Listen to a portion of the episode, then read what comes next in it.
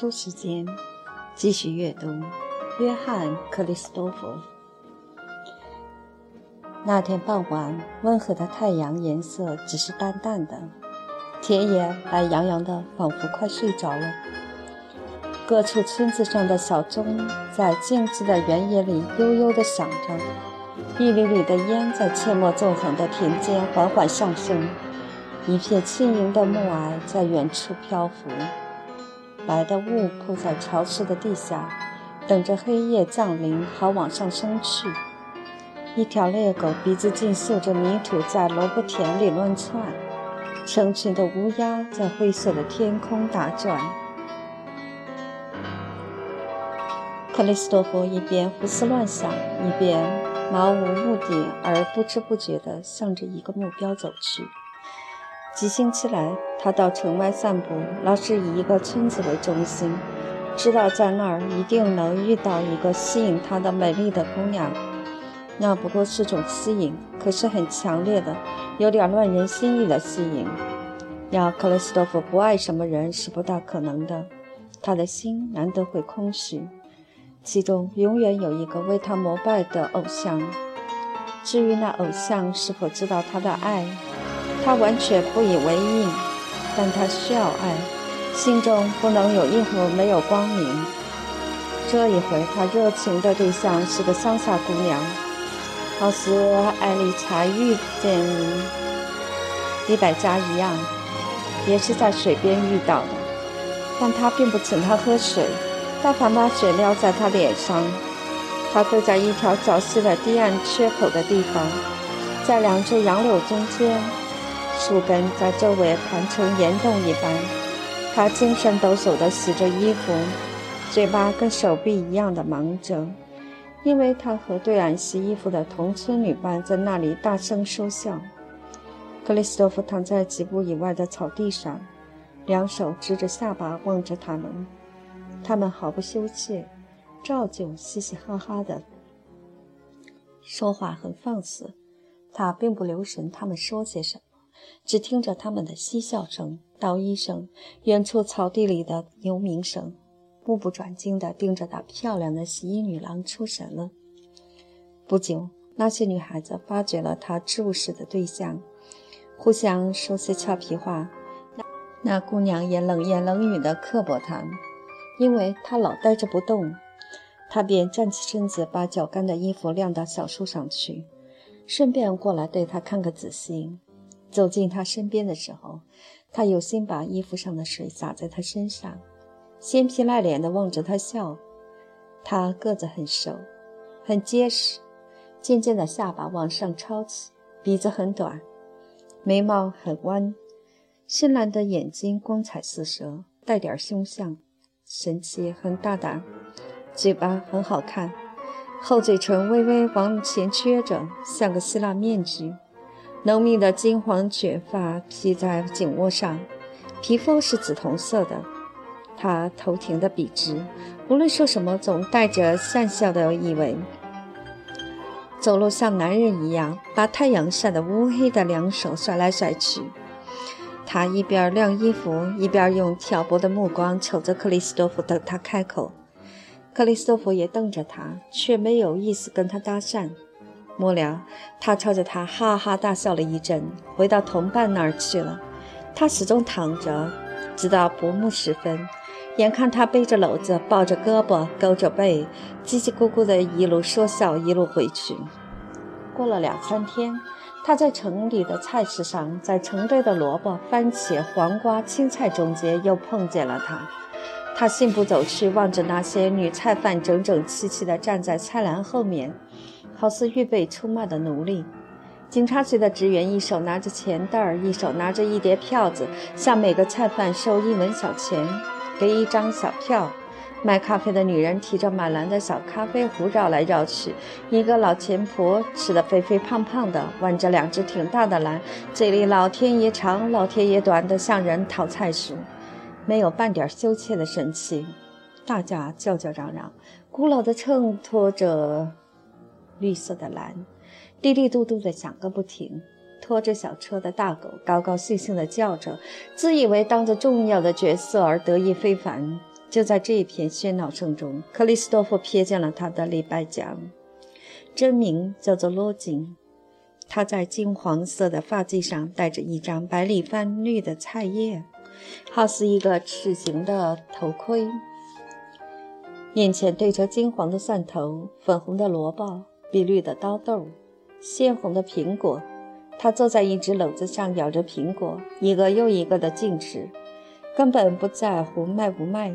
不时拿围裙抹抹下巴和脖子，用手臂撩撩头发，把面颊挨着肩头，或者把鼻子挨着手背摩擦几下。再不然，他无精打采地抓着一把豌豆，在两只手里倒来倒去。他东张西望，态度很悠闲，可是把周围的情形都瞧在眼里。凡是针对他的目光，他都不动声色地一一记着。他当然看到克里斯多夫，便一边和买菜的主顾说话，一边拧着眉毛从他们的肩头上望出去，注意他。他面上做得非常庄严，心里却在暗笑克里斯多夫。他的模样也的确很可笑，像木头人似的站在几步以外，死命用眼睛盯着他，过后又一言不发地走了。他好几次到他的村子四周徘徊，他在院子里来来往往。他站在路上，远远地望着。他不承认是为他而来的，其实也差不多是无意中走来的。他一心一意作曲的时候，常常像害了梦游病一样，心灵中有意识的部分灌注着乐心，其余的部分便让另外一个无意识的心灵占据了。那是只要他稍加一分心，就会起来控制他的。他对着这姑娘，往往往被胸中嗡嗡作响的音乐搅得迷迷糊糊，眼睛望着她，心里依旧在沉思幻想。他不能说爱她，甚至想也没想过，只是喜欢看到她。他根本没注意自己有个欲望，老是要来找他。他这样的时常露面，当然引起人家的议论。农庄上后来知道了克里斯多夫的来历，把他作为笑柄。可是谁也不以为意，因为他并不侵犯人家。一句话说完，他不过像个呆子，而他自己也不在乎是否像呆子。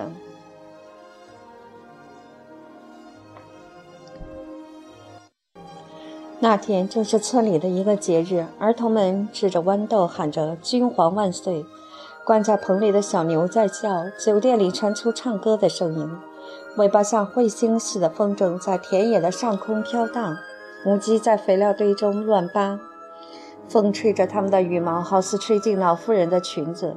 一头粉红色的肥猪好不舒服地横躺在地下晒太阳。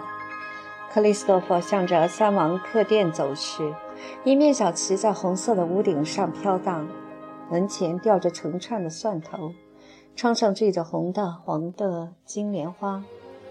他走进烟味浓烈的大厅，壁上挂的是发黄的石印图画，正中是皇帝的彩色肖像，四周扎着橡树叶子，大家在跳舞。克里斯托弗断定他漂亮的女朋友一定在内。果然，他第一个看到的就是她。他捡着一个位置坐下，在那边可以安安静静地看到跳舞的人。他虽然留着神儿不让别人看见，可是罗锦自会把他发现出来。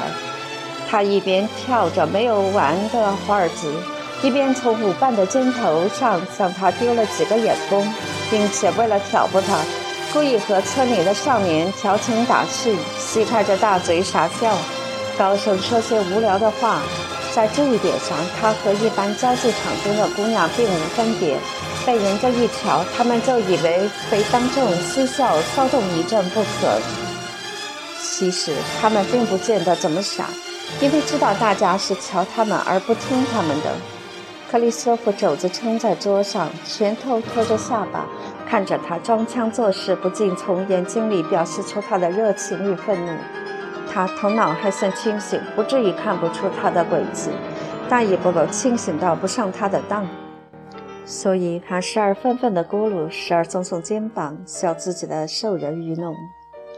此外，还有一个人在注意他，那是罗晋的父亲，矮胖个子，大脑袋，短鼻子，光秃的头被太阳晒成暗红色，四周剩下的一圈头发，从前一定是金黄的，如今变作一个个浓密的小卷儿，像丢了画的圣约翰，胡子剃得光光的，神色非常镇静，嘴角上挂着一根长烟斗。他慢腾腾地和别的乡下人说着闲话，眼梢里老注意着克里斯托弗的表情，不由得在肚里暗笑。他咳了一声，灰色的眼中忽然闪出一道狡猾的光。他过来挨着克里斯托弗坐下，克里斯托弗挺不高兴地向他掉过头来，正好碰上那双阴险的眼睛。老人却衔着烟斗，很随便地和他搭讪起来。克里斯托弗一向认识他。认为是个老混蛋，可是对于女儿的好感使他对父亲也变得宽容了，甚至和他在一处还有种异样的快感。尖尖的老头儿看透了这一点，他先说了一阵天气，把那些俊俏的姑娘做题目，说了几句俏皮话。再提到克里斯托夫的不去跳舞，认为他这个办法真聪明。坐在桌子前面把杯独酌，不是舒服得多吗？说到这里，他老是不客气向克里斯托夫讨了一杯。老头儿一边喝着，一边有一搭没一搭地谈到他的小买卖，说什么生活艰难、天时不正、百物昂贵等等。克里斯托夫听了全无兴趣。只在鼻子里随便哼几声，眼睛始终望着落镜。老人翁静了一会儿，等他回答，他置之不理。老人可又不慌不忙地说下去了。克里斯托弗心里想：这家伙来跟他鬼混，说那些话究竟是什么意思？结果他明白了。老人怨叹完毕，把话把话题换过一张，把他装上出产的蔬菜。家禽、鸡子、牛奶，夸了一阵儿，突然问克里斯托弗能否把他的出品给介绍到爵府里去。克里斯托弗听了可直跳起来，怎么他会知道的？难道他认识他吗？当然了，老人说，什么事儿都会知道的。他心里还有一句话没说出来，尤其是我亲自出马探听的时候。克里斯托弗暗自好笑地告诉他：“虽然一切都会知道，但他们还没晓得他最近已经跟宫廷闹翻。即使他的话当初在爵府的总务处和厨房里有点作用，而这还不大有问题。此刻也早已完了。”老人听到这话，略微抿了抿嘴儿，但并不灰心。过了一会儿，又问克里斯托弗能不能替他介绍某些家庭。接着就背出一切和克里斯托弗有来往的人家的姓名，因为他在菜市上把什么都打听得清楚了。要不是想到老人尽管那么狡猾，也免不了上当，而不由得想笑出事来的话，克里斯托弗对这种间谍式的勾当早就气得直跳了。因为对方万万料不到克里斯托弗的介绍，非但不能替他招来几个新主顾，反而是他连老主顾都会保不住的。因为克里斯托弗听凭老头枉费心机的去耍那些无聊的小手段，既不回答他一个是，也不回答他一个否，但那乡下人死盯不放，最后竟来进攻克里斯托弗和路易莎了，硬要推销他的牛奶、牛油和乳脂。他早就盘算好，即使找不到别的主顾，这两个总是逃不了的。他又补充说，既然克里斯托弗是音乐家。那么每天早晚吞一个新鲜的生鸡子是保护嗓子最好的办法。他自命为能供给刚生下来的暖烘烘的最新鲜的蛋。克里斯托弗一听到老人把他误认为歌唱家，不禁哈哈大笑。老头儿借此机会又叫了一瓶酒，然后觉得眼前在克里斯托弗身上再也弄不到别的好处，便掉头不顾地去了。天已经黑了，跳舞的场面越来越热闹。罗晋完全不理会克里斯托弗，只忙着勾引村里一个富农的儿子。所有的姑娘都争着要讨他的喜欢，克里斯托弗很关切他们这种竞争。女孩子们彼此笑着动手动脚，乐不可支。克里斯托弗把自己忘了，一心希望罗晋成功。但等到罗晋真的成功了，他又有些悲哀。他立刻责备自己：他既不爱罗晋，那么他喜欢谁爱谁就爱谁，不是挺自然的吗？但感到自己这样孤独也不见得有趣。那些人都为了想利用他才关切他，而过后还得嘲笑他。罗晋因为把他的情敌气坏了，格外快乐，人也显得更好看了。克里斯托弗叹了一口气，望着他笑了笑，预备走了。时间已经九点，进城还得走好几里路。他刚从桌边站起，大门里突然闯进十几个兵。他们一出现，全场的空气顿时冷了下来。大家开始交头接耳。几对正在跳舞的伴侣停住了。不安地望着那些新来的客人，站在大门口的几个乡下人假装转过身子和自己人谈话，虽然表面上做的若无其事，暗中都小心翼翼地闪在一旁让他们走过。整个地方上的人和城市四周炮台里的驻军已经暗斗了一些时候，大兵们烦闷的要死，常常要拿乡下人出气，很下流的取笑他们，糟蹋他们，把乡间的妇女当作熟地上的女人看待。上星期就有一批喝醉的兵去骚扰邻村的结会，把一个庄稼人打得半死。克里斯托弗知道这些事儿，和乡下人一样的愤愤不平。此刻他便回到原位上，看有什么事儿发生。那些兵根本不理会大众的恶感，乱哄哄地奔向坐满客人的桌子，硬挤下去。大半的人都咕噜着挪开身子。一个老头让得慢了些，被他们把凳子一掀，摔在地下。他们看了，哈哈大笑。克里斯多夫大为不平，站起来正想过去干涉，不料那老人费了好大的劲儿从地下爬起来，非但没有半句怨言，反而连声道歉。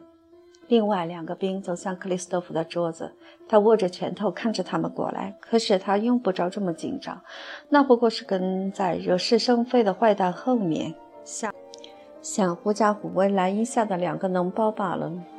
他们被克里斯托弗威严的神气镇住了。他冷冷地说了声：“这儿有人。”他们就赶紧道歉，缩在凳子的一头，唯恐惊动了他。他说话颇有主子的口吻，而他们天生是奴才脾气。他们看出克里斯多夫不是个乡下人。这种屈服的态度使克里斯多夫的气平了一些，观察事情也冷静了些。他一眼就看出这些大兵们的主脑是个班长，眼睛凶狠的小个子，斗牛狗似的脸，卑鄙无耻的恶棍，就是上星期日闹事儿的主角之一。他坐在克里斯托弗旁边的一张桌上，已经醉了。他凑到人家面前，说着不三不四的侮辱的话，而那些受辱的人只做不听见。他特别盯着跳舞的人，评头论足，用的全是脏话，引得他的同伴哈哈大笑。姑娘们红着脸，差不多要哭了。年轻的汉子气得暗暗地咬牙切齿。恶棍的眼睛慢慢的把全场的人一个一个看过来。克里斯托弗看见他的目光扫到自己身上来了，便抓着杯子，握着拳头，预备他说出一句侮辱的话，就把酒杯劈面摔过去。他心里想：我疯了，还是走掉的好。我要被他们把肚子都切开了，再不然也得给他们关到牢里去，那可太犯不上了。趁他们没有来惹我之前，先走吧。但他骄傲的性格不让他走，他不愿意被人看出他躲避这些流氓。对方那双阴狠凶狠的眼睛盯住了他。克里斯托弗浑身紧张，愤怒非凡地瞪着他。那班长把他打量了一会儿，被克里斯托弗的脸打动了说话的兴致。用肘子撞着同伴，一边冷笑一边叫他看克里斯托弗，正要张开嘴来骂，克里斯托弗绷着全身之力，预备把杯子摔过去了。正在千钧一发的关头，一件偶然的小事救了他。醉鬼刚想开口，不料被一对跳舞的冒失鬼一撞，把他的酒杯打落在地下。于是他怒不可遏地转过身去，把他们狗血喷头的大骂一顿。目标转移了，他完全忘了克里斯多夫。克里斯多夫又等了几分钟，看见敌人无意在向他寻衅，方起站起，慢慢的拿着帽子，慢慢的向大门走去。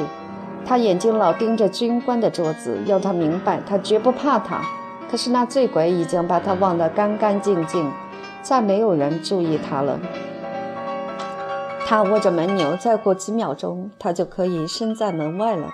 但命中注定，他这一天不能太平无事地走出去。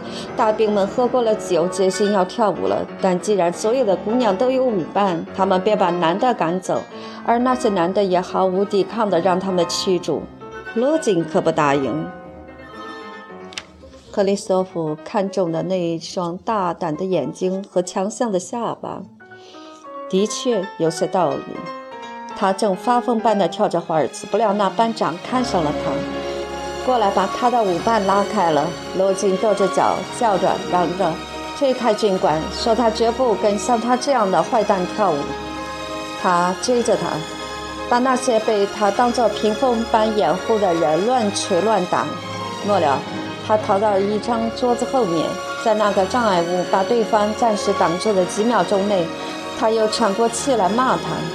看到自己的抗拒完全没用，他气得直跳，想出最难堪的字眼儿，把他的头逼作各式各种畜生的头。他在桌子对面探着脑袋，挂着阴险的笑容。眼中闪出愤怒的火焰。突然，他发作起来，跳过桌子，把他抓住了。他拳打足踢地挣扎，像一个放牛的蛮婆。他身子原来就不大稳，差点倒下。愤怒极了，他把他按在墙上，打了一个嘴巴。他来不及打第二下，一个人在他背后跳过来，使劲回敬了他一巴掌，又飞起一脚，把他踢到了人堆里。原来是克里斯多夫排开了众人，在桌子中间挤过来，把他扭住了。军官掉过身来，气疯了，拔出腰刀，但来不及应用，又被克里斯多夫举起凳子打倒了。这一架打得那么突兀，在场的观众竟没想到出来干涉。但大家一看那军官像牛一样的倒在地下了，立刻乱哄哄的骚动起来。其余的兵都拔着刀奔向克里斯多夫。所有的乡下人又一起扑向他们，顿时全场大乱，啤酒杯满屋的飞，桌子切都前仰后合。乡下人忽然觉醒了，需要把深仇宿怨发泄一下，大家在地下打滚，发疯似的乱咬。早先和罗晋跳舞的人是个庄子上结实的长工，此刻抓着刚才侮辱他的大兵的脑袋往壁上撞。罗晋拿着一条粗大的棍子狠命的打，别的姑娘叫喊着逃了。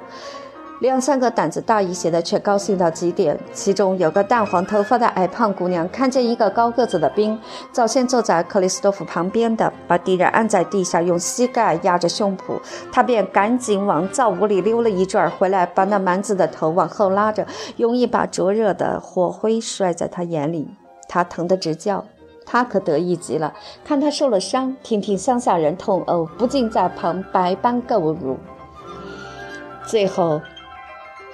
势孤力弱的大兵顾不得躺在地下的两个同伴，径自往外逃了。于是恶斗蔓延到街上，他们闯到人家屋里，嘴里一片喊杀声，恨不得捣毁一切。村民拿着铁叉追赶，放出恶狗去猛扑。第三个兵又倒下了，肚子上给敲子戳了个窟窿。其余的不得不抱头鼠窜，被乡下人直追到村外。他们跳过田垄，远远地喊着说去找了同伴再来。村民得胜之后，欣喜若狂地回到客厅里，那是蓄意已久的报复。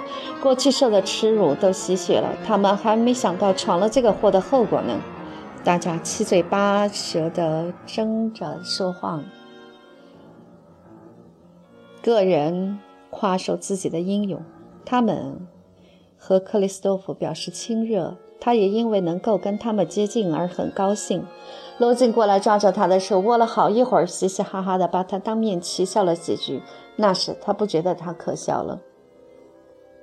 然后大家检点受伤的人口，村民中间不过有的打落牙齿，有的伤了肋骨，有的打得皮肉青肿，都没什么了不起。士兵方面可不然了，三个重伤，眼睛被啄坏的大家伙，肩膀也给斧头砍去了一半，戳破肚子的一个，喉咙里呼噜呼噜的，好似快死了。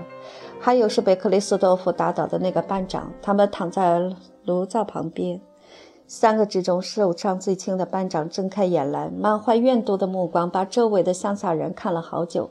等他清醒到能想起刚才的情形，他便破口大骂，发誓要报复，把他们统统牵连在内。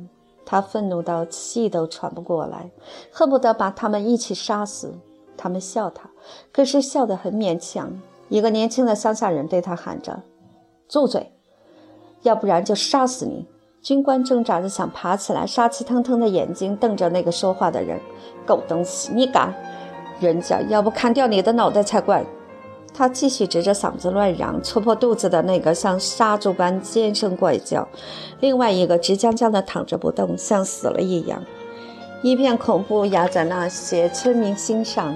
罗景和几个妇女把伤兵抬到隔壁屋里，班长的叫嚷和吹死者的声音都不大听得见了。乡下人一声不响站在老地方围成一圈，仿佛那些伤兵依旧躺在他们脚下，他们一动也不敢动，面面相觑的还呆了。临了，罗景的父亲说了句：“哼。”你们做的好事儿，于是场中响起了一片无可奈何的叽叽哝哝的声音，大家咽着口水，然后他们同时说起话来，先只是窃窃私语，像怕人在门外偷听似的。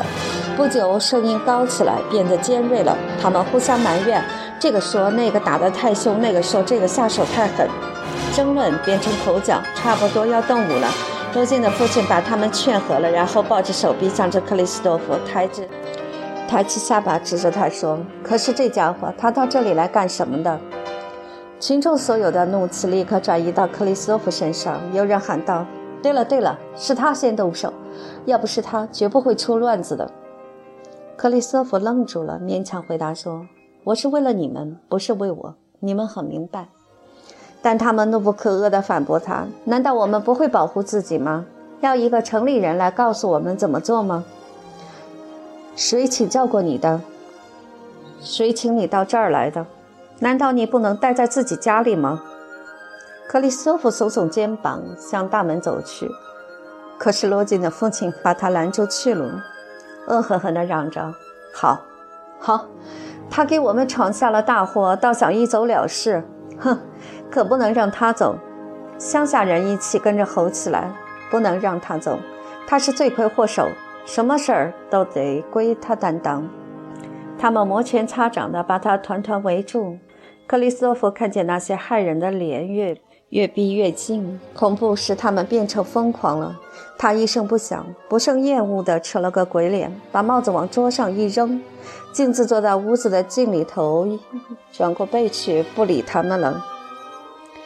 可是打抱不平的罗景直冲到人堆里，气得把俊美的脸扭作一团，涨得通红，粗暴地推开围着克里斯托夫的人，喊道：“你们这些胆怯鬼、畜生！你们羞也不羞！你们想叫人相信什么都是他一个人干的，以为没有人看到你们是不是？你们之中可有一个不曾拼命乱拳乱打的？要是有谁在别人打架的时候抱着手臂不动，我就唾他的脸，叫他胆怯鬼、胆怯鬼！”那些乡下人被他出其不意的一顿臭骂呆住了，静默了一会儿，又叫起来：“是他先动手的，要不是他，什么事儿都不会有的。”罗景的父亲竭力对女儿示意，可是没用。他回答说：“不错，是他先动手的，那对你们也没有什么体面。要没有他，你们会听让人家侮辱，听让人家侮辱我们。你们这些脓包，没有骨头的东西。”他又骂她的男朋友，还有你，你一声不出，只会挤眉弄眼，把屁股送过去给人家的皮屑踢。对了，你还会道谢呢，你不害臊吗？你们都不害臊吗？你们简直不是人，胆子像绵羊似的，连头都不敢抬一抬。只要等到这城里人来给你们做榜样，如今你们把什么都推在他头上，哼，那可不行。老实告诉你们，他是为了我们打架的。你们要不把他放走，就得跟他一起倒霉。我绝不放过你们！罗锦的父亲拉住他的手臂，气得直嚷：“住嘴，住嘴！贱骨头，你还不住嘴！”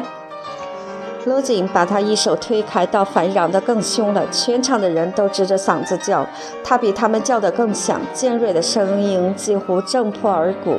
我先问你，你还有什么可说的？你刚才把躺在隔壁的那个半死的兵乱踩，难道我没看见吗？还有你，把手伸出来看看，还有血迹呢。你以为我没有看见你拿着刀吗？我要把亲眼看到的统统说出来。要是你们敢伤害他的话，判起刑来，我叫你们一个都逃不了。那些乡下人愤怒之极，气哼哼地把脸凑近罗锦，对着他怒吼。其中有一个是似乎要把他掌嘴了。罗锦的男朋友便抓着他的衣领，互相扭作一团，预备大打出手了。一个老头儿和罗锦说。我们抵了罪，你也逃不了。对我也逃不了，我可不像你们这样没有种。于是他又叫嚣起来。他们不知怎么办了，回头去找他的父亲。难道你不能要他住嘴吗？道人懂得，一个劲儿的逼罗锦不是个聪明办法。他对大众递了个眼色，叫他们静下来。感到只有罗锦一个人说话，没人跟他顶嘴的时候。好像火没有了燃料，他也停住了。过了一会儿，父亲咳了一声，说道：“哎，那么你要怎么样呢？总不见得要断送我们吧？我要你们把他放走。”他说。他们都转起念头来了。克里斯托弗始终坐在那里，凭着傲气兀然不动，仿佛没听见大家在讲他的事儿。但他对于落进的一份非常感动。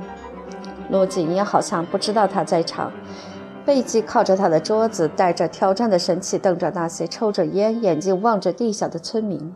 最后，他的父亲把烟斗在嘴里咬弄了一会儿，说道：“把他招出来也罢，不招出来也罢，他要留在这儿。”结果是不用说的了。那班长是认识他的，哪里肯放松？他只有一条路，就是马上逃，逃过边境去。他思索的结果认为，无论如何，还是克里斯托弗逃走对他们有利，因为这样一来，他等于把罪名坐实了，而他既不能在这儿替自己申辩，他们就很容易把案子的重心推在他身上。这个意见，众人都表示同意，他们彼此心里都很明白。一朝大家打定了主意，便巴不得克里斯托弗已经走了。他们并不因为先前对克里斯托弗说过许多难堪的话而觉得不好意思，倒反走拢来，好似对他的命运非常关切。先生，一刻都不能耽误了。罗景的父亲说：“他们马上会来的，半个钟点赶到营里，再加半个钟点就能赶回。现在只有快快溜了。”克里斯托弗站起身子，他也考虑过了。他知道汤匙留着，自己一定是完的。可是走吗？不见一面母亲就走吗？不，那又不行。他就说先回去一次，等半夜再走，还来得及越过边境。但他们都大声叫起来。刚才大家拦着他不许逃，此刻却因为他不逃而表示反对了。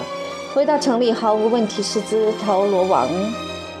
他还没有到家，那边先就知道了。他会在家里被捕的。坦克执意要回去。罗金懂得他的意思，便道：“你要看你的妈妈是不是？我带你去好了。什么时候去？今天夜里。你准去吗？准去。他拿着头巾包起来。你写个字条给我带去。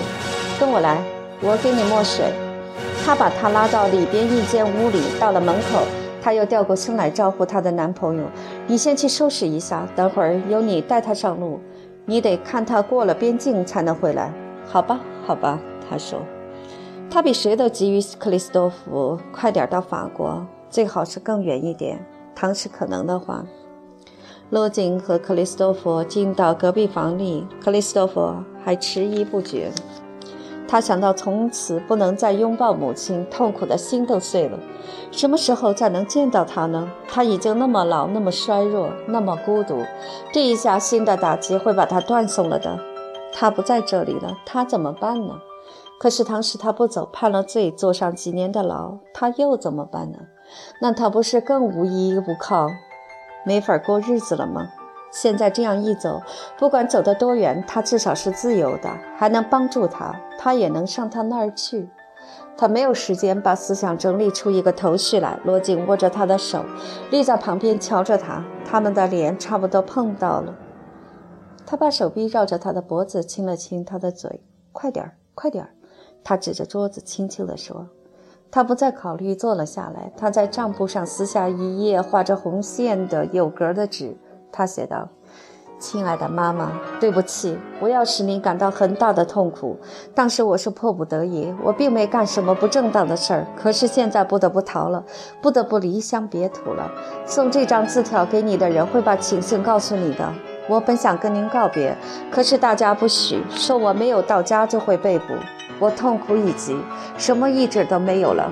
我将越过边境，但没有接到您回信之前，我在靠近边境的地方等着。这次送信的人会把您的复信带给我的，请您告诉我该怎么办。不论您说什么，我一定应您。要不要我回来？那就叫我回来好了。我一想到把您孤零零的丢下，真是受不了。您怎么过日子呢？原谅我吧，原谅我吧。我爱您，亲吻您。先生，快点吧，要不然就来不及了。罗锦的朋友把门推开了一半，说：“克里斯托弗匆匆签了名，把信交给了罗锦。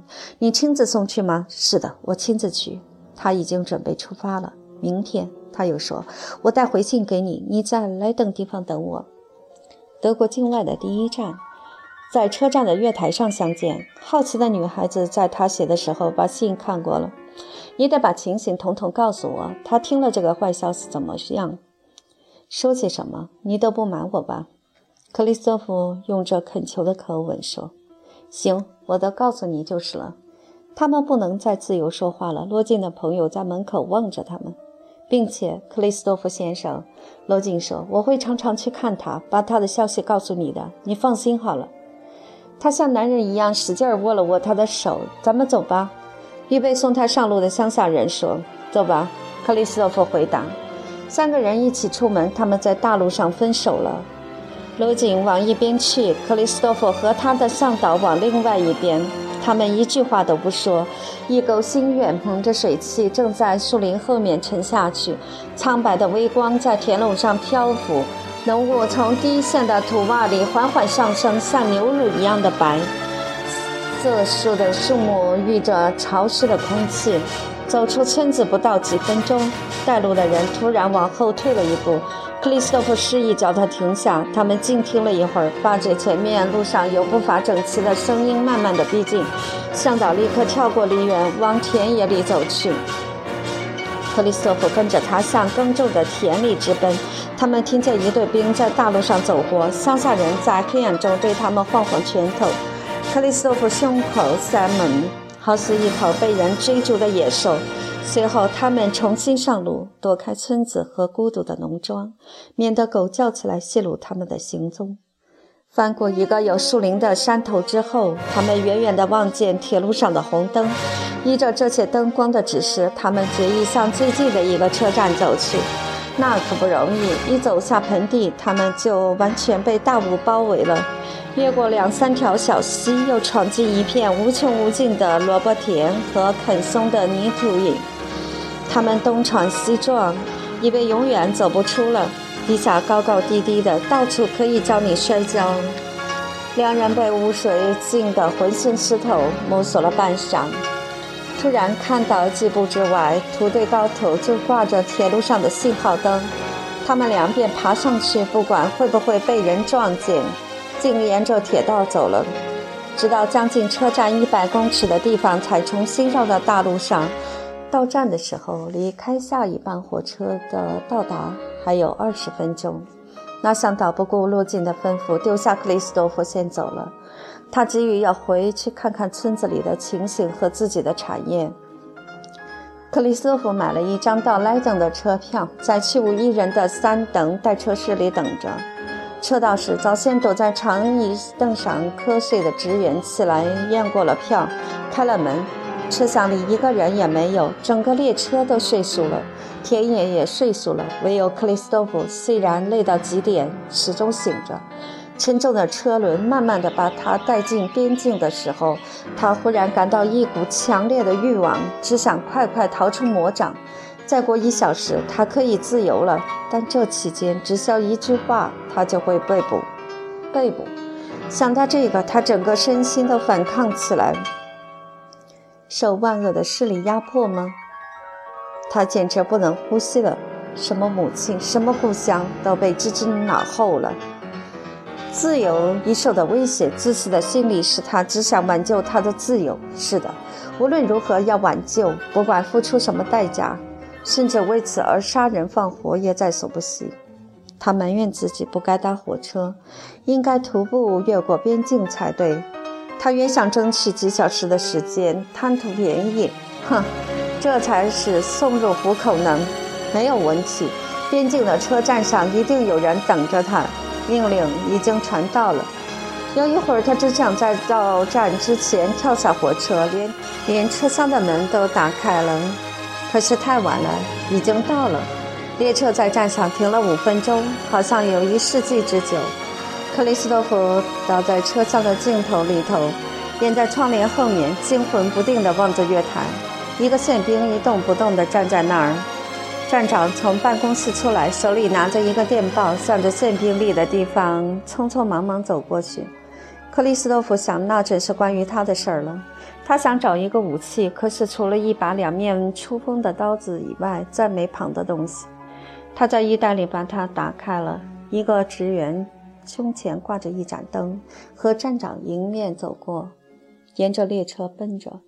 克里斯托弗看他走近了。便把抽搐的手紧紧握着刀柄，想到这一下可完了。他那时紧张的程度，竟会把那职员当胸扎上一刀。当时那倒霉蛋过来打开他车厢的话，但职员开了隔壁的车厢，查看了一下一个才上车的旅客的票子。火车又开动了，克里斯托夫这才把忐忑的心跳压下去。他一动不动地坐着。还不敢认为自己已经得救，只要车子没有越过边境，他就不敢这么想。东方渐渐发白，树木的枝干从黑影里出现了，一辆车的奇奇怪怪的影子在大路上映着，睁着一只巨眼，叮叮当当地响着。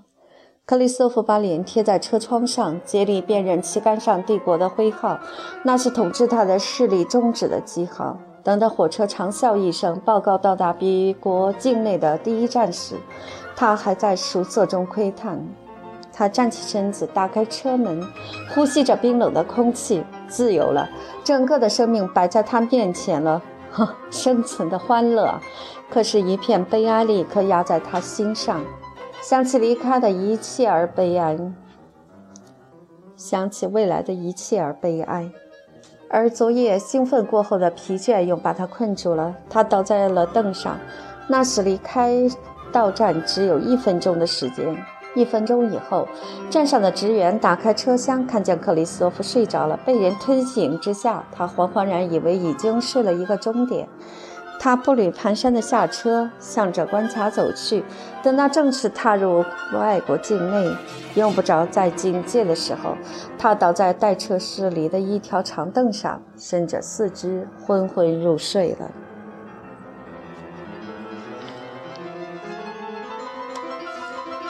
中午，他醒了，在两三点钟以前，罗景是不会到的。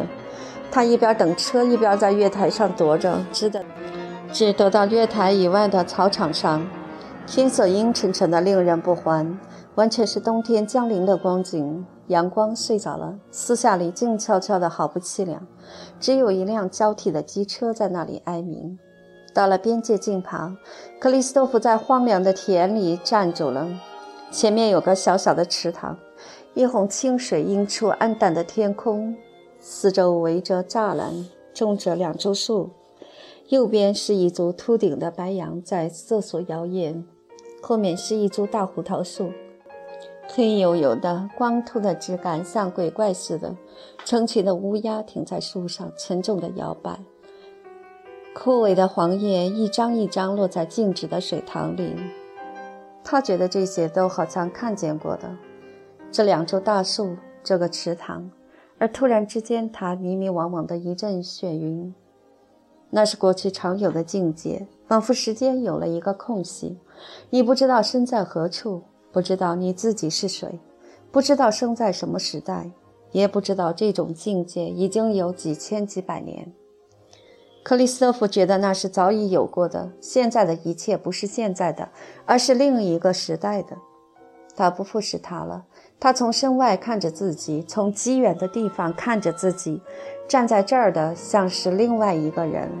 无数陌生的往事在他耳边嗡嗡作响，血管也在那里汹涌不已。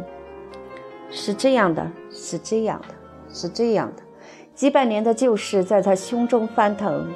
在他以前的多少克拉夫托，都曾经受过像他今日这样磨难，尝过这逗留祖国的最后几分钟的悲痛。永远流浪的种族，为了独立不羁、精神骚乱而到处受到放逐，永远受着一个内心的妖魔拨弄，使他没法注定一个地方。但他的确是个留恋乡土的民族，尽管给人驱逐，他自己倒轻易舍不得那块土地。如今是轮到克里斯多夫来经历这些屠城了，他已经踏上前人的旧路，泪眼晶莹。他望着不得不诀别的乡土隐没在云雾里。早先他不是渴望离乡的吗？是的，但一朝真的走了出来，又觉得心碎肠断。人非禽兽，怎么能远离故土而无动于衷呢？苦也罢，乐也罢，你总是跟他一起生活过来的。乡土是你的伴侣，是你的母亲。亦在他心中睡过，在他怀里躺过，深深地印着他的痕迹。而他也保存着我们的梦想、我们的过去和我们爱过的人的骸骨。克里斯托弗又看到了他以往的岁月留在那片地上地下的亲爱的形象，便是他的痛苦也和他的欢乐一样宝贵。米娜、萨皮娜、阿达、祖父。高特弗列特舅舅、苏子老人，一霎时都在他眼前显现了。他总丢不开这些亡人，因为他把阿达也算作死了。想起他的母亲，他所爱的人中唯一活着的一个，如今也被遗弃在那些幽灵中间，他简直悲不自胜。他认为自己的逃亡太可耻了，几乎想越过边境回去。他已经下了决心，要是母亲的回信写得太痛苦的话，他便不顾一切的回去。倘若接不到回信，或是落井见不到母亲，那么他也准备回去。他回到站上，无聊地等了一会儿，火车终于到了。克里斯多夫准备看到洛井那张大胆的脸伸在车门外面，因为他断定他绝不会失约，但他竟没有露面。他不大放心地跑到每间车厢里去找。正在潮水般的旅客中挤来撞去的时候，忽然瞥见一张并不陌生的脸。那是个十三四岁的女孩子，矮心亮，脸蛋很胖，红得像苹果，往上翘起的鼻子又短又小，大嘴巴，头上盘着一根粗辫子。他仔细一看，发觉她手里拿着一只提箱，好像是他的。他也在那里像麻雀似的打量他，看到他注意他，便向他走近了几步。但到了克里斯多夫面前，又停住了，睁着耗子似的小眼睛，咕噜噜地望着他，一声不出。克里斯托夫这一下可认出来了，她是罗晋家里放牛的女孩子。他便指着箱子问：“这是我的，是不是？”小姑娘站着不动，傻头傻脑地回答：“等一等，先要知道你是从哪儿来的。”“仆役喽。”“那么东西是谁给你送来的？不是罗晋是谁？得了，给我吧。”女孩子把箱子递给他，拿去吧。他又补上一句：“哦，我早认得是你。那么你刚才等什么？等你自己说出是你啊。罗晋呢？干嘛他没来？”小姑娘不回答。克里斯托夫懂得她不愿意在人堆里说话。他们先得到关卡上去验行李。验完了，克里斯托夫把她带到月台的尽头。那时他的话可多了。警察来过了，你们一走，差不多就到的。他们闯到人家屋里，每个人都受到盘问。沙米那大汉子给抓去了，还有克里斯顿，还有加斯班老头。马拉尼和托洛特两个虽然不承认，也被逮着。他们都哭了。希特洛特还把警察打了一个嘴巴。大家尽管说是你一个人干的也没用，怎么是我？克里斯托夫叫起来。自然喽，女孩子若无其事地回答。反正你走了，这么说也没关系，是不是？所以他们就到处找你，还派了人追你呢。那么罗晋呢？罗晋那时不在家，他进城去了，过后才回来的。他看到我的母亲吗？看到的，有信儿在这儿。他要自个儿来的，可是也被抓去了。那么你怎么能来的？是这样的，他回到村里，没有被警察看到。他正想动身上这儿来的时候，希特洛特的妹妹伊米娜把他告发了，警察就来抓他。他看见警察来，就往楼上跑，喊着说换一件衣服就下来。我正在屋子后面的葡萄藤底下，他从窗里轻轻地喊我：“莉迪亚，莉迪亚。”我上去了，他把你的手提箱和你母亲的信交给我，要我到这儿来找你，又吩咐我快快的跑，别给人抓去。我就拼命的跑，这样我就来了。他没有别的话吗？有的，他叫我把这块方头巾交给你，证明我是他派来的。克里斯托弗认出那条绣花边的小红豆花的白围巾。就是昨夜罗金裹在头上的。他为了要送他这件表示爱情的纪念物而想出来的借口，未免可笑。可是克里斯托弗并不笑。现在，那女孩子说：“对面的火车到了，我得回去了，再会吧。”等一等，你来的路费怎么样呢？罗金给我的，还是拿着吧。克里斯托弗把一些零钱塞在他手里。女孩子快走了，他又抓着她的胳膊。还有。他弯下身子亲了亲他的脸，他好似不大愿意。别挣扎呀，克里斯托弗说：“那不是为你的哦，我知道是为罗金的。其实他亲吻这个放牛女孩子的大胖脸，还不光是为罗金，并且是为他整个的德国。”小姑娘一溜烟儿奔上正在开动的火车，在车门口对他扬着手帕，直到望不见他为止。这个乡村使者给他带来了故乡和所爱的人的最后一缕气息，然后他又看着他去远了。等到他的影子不见了，他是完全孤独了。这一回是真的孤独了，在异国的土地上举目无亲。他手里拿着母亲的信和爱人的围巾，他把围巾塞在怀里，想拆开信来，但他的手瑟瑟的抖个不住。里头写些什么呢？母亲有什么痛苦的表示呢？不，他受不了那些仿佛已经听到的如泣如诉的责备，他势必要回去的了。终于，他拆开信来。可怜的孩子，别为了我难过，我自己会保重的。好天爷把我惩罚了，我不该自私自利把你留在家里的。你上巴黎去吧，也许这为你更好。别管我，我会想办法的。最要紧的是你能够幸福。我拥抱你。能写信的时候，随时写信来。妈妈，克里斯多夫坐在提箱上哭了。站上的职员正在招呼上巴黎去的旅客。沉重的列车隆隆地进站了。克里斯多夫抹了抹眼泪，站起身子，心里想：非这样不可。他朝着巴黎的方向看了看天色，阴沉的天空在那方面似乎格外的黑。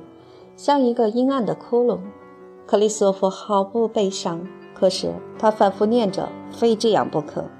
他上了车，把头伸在窗外，继续望着远处可怕的天色，想到：“哦，巴黎，巴黎，救救我吧，救救我吧，救救我的思想！”暗淡的雾越来越浓，在克里斯托夫后面，在他离别的国土之上。沉重的乌云中间露出一角淡蓝的天，只有一双眼睛那么大，像萨宾娜那样的眼睛，凄凉地笑着，隐灭了。火车开了，下雨了，天黑了。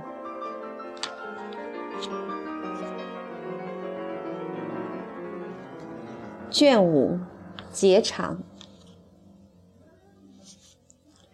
卷五出版序。作者与克里斯多夫的对话。作者，你是不是跟人家读了东道才这么胡搅？克里斯多夫，你简直叫我跟所有的人都闹翻了。克里斯多夫，你不必假惺惺，一开场你就知道我要把你带到哪儿去的。作者。你批评的事儿太多了，你惹恼了你的敌人，打搅了你的朋友，一个体面人家出了点不大光鲜的事儿，不去提他，不是更雅吗？克里斯多夫，有什么办法？我根本不懂什么雅不雅。作者，我知道你是个蛮子，你太傻了。他们要人相信你是大众的敌人，你在德国已经得了反德国的名气，你到法国来又要得个反法国的，或者更严重些反犹太的名气。你小心点儿，别提到犹太人。你得到他们的好处太多了，不能再说他们坏话。克里斯多夫，我认为是他们的好处跟坏处，干嘛不能全部说出来呢？作者。你特别是说他们的坏处，克里斯托夫，好处在后面呢。对他们，难道应当比对基督徒更敷衍吗？我给他们的分量重一些，因为他们有这个资格。在我们这个光明正在熄灭的西方，他们既然占了重要的地位，我就得给他们一个重要的地位。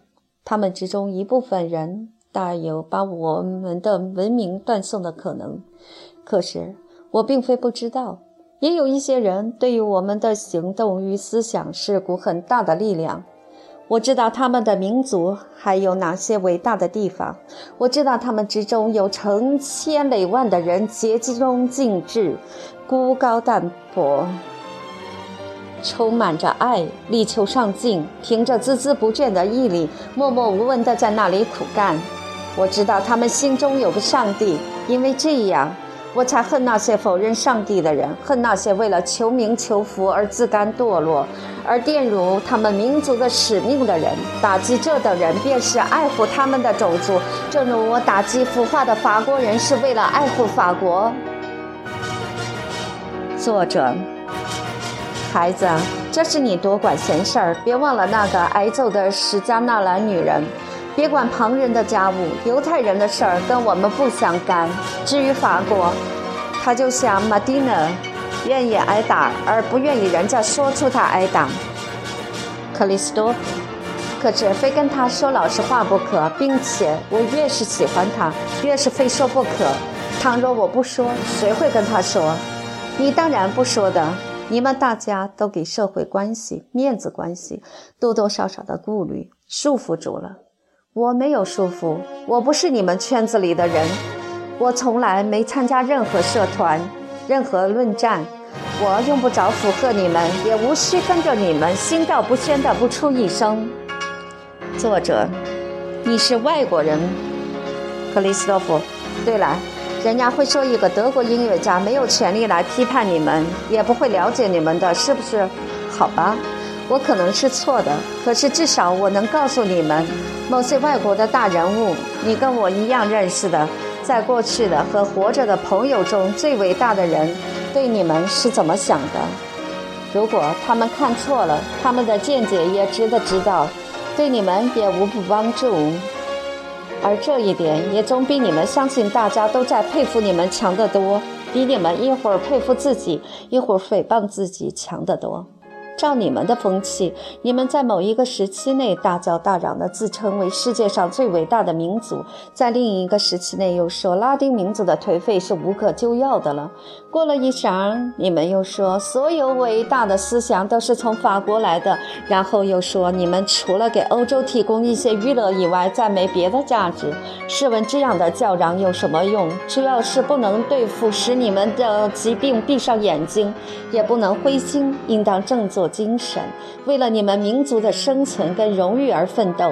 凡是感觉到这个不甘灭亡的民族还能抗拒疾病的人，就能够，而且应该把民民族的恶习和可笑的地方大胆地暴露出来，把他们铲除。